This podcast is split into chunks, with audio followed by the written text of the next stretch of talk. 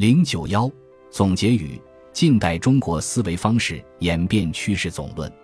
一九零一年，梁启超在中国史序论中，从竞争的世界性范围这一角度，把近代中国界定为世界之中国。它相对于古代自竞争和与亚洲国家竞争意义上的中国之中国和亚洲之中国。世界之中国作为中国历史图示中的一个新阶段，与其说是近代中国的状态。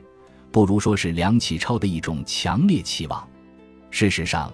这种期望反映了那个时代知识人的普遍心态。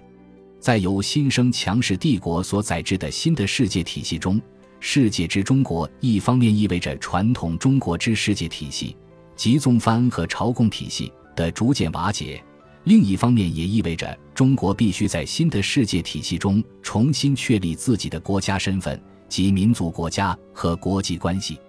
晚清人士常常把晚清中国的局势称为大变局，就是因为他们认识到晚清中国遇到了一个高度的意志文明和空前未有的挑战，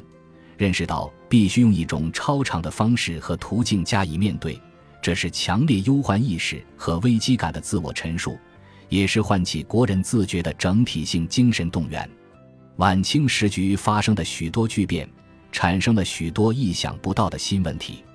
外来的新事物需要接触和了解，传统的旧事物需要重新审视，现实的巨大危机必须摆脱，国家必须富强，等等，这一切都构成了近代中国思维的对象。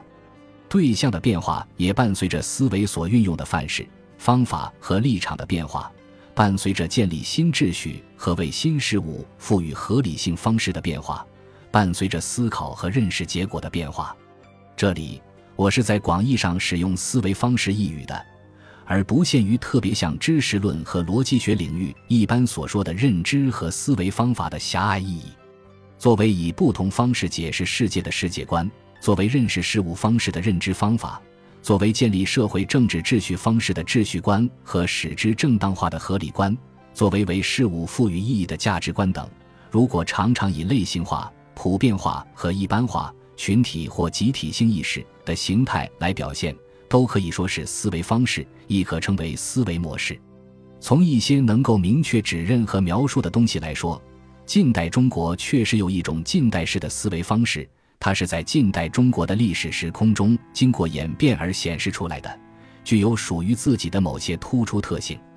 有关从整体或局部描述和揭示近代中国转变的研究，可以说已经很多了。人们提出的说法甚至是范型，不免是某种视角之下的结果。如果这确实是一种独特的视角的话，因此不可避免的带有在适用性上的限制。从这种意义上说，柯文主张的中国中心观自有其某种正当性。现在仍然有人喜欢用现代化或者传统与现代性这种范型来描述和理解近代中国发生的转变，但这不是没有疑问的。从世界之中国的意义上说，近代中国的转变是一种世界性现象，它有不能脱离近代世界体系来理解和解释的必要性。但由于中国自身拥有一个巨大的文明和文化体系。由于近代中国是西方列强通过武力将它纳入世界体系而又加以控制的一个存在，由于所说的现代恰恰又是由西方来代表的，因此近代中国的转变就具有十分复杂的特征。即使是用加上了限定的后进的目的意识的现代化，也很难说是确切的。整体上说，近代中国的转变是以追求自强为根本目标的。这是贯穿其中的一条主导性的轨迹和机制。人们普遍相信，对抗外部世界和解决中国危机只能取决于自身的强大。面对露着凶狠爪牙的西方雄狮，中国这一头巨大的但一直沉睡的雄狮也必须迅速振作起来。近代中国思维方式的转型和衍生充满着诡异性，它不是线性式的，虽然历史观已经变得越来越具有直线性。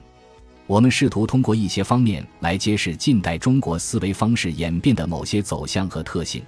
并试图揭示其中心模式以及它所造成的限制。